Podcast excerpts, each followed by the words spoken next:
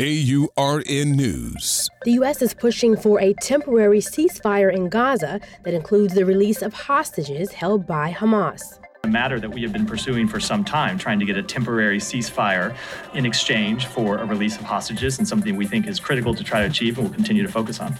State Department spokesman Matthew Miller told reporters an unconditional pause in fighting that doesn't include the release of hostages only benefits Hamas. Now, this comes after the U.S. today vetoed a UN Security Council resolution introduced by Algeria calling for a ceasefire. Here's U.S. Ambassador Linda Thomas Greenfield. Will not bring about a durable peace. Instead, it could extend the fighting between Hamas and Israel. It was the third U.S. veto of a draft resolution since the start of fighting in the Gaza Strip on October 7th. The U.S. is instead circulating its own resolution by trying to pause fighting in the release of the remaining hostages. For AURN News, I'm Ebony McMorris.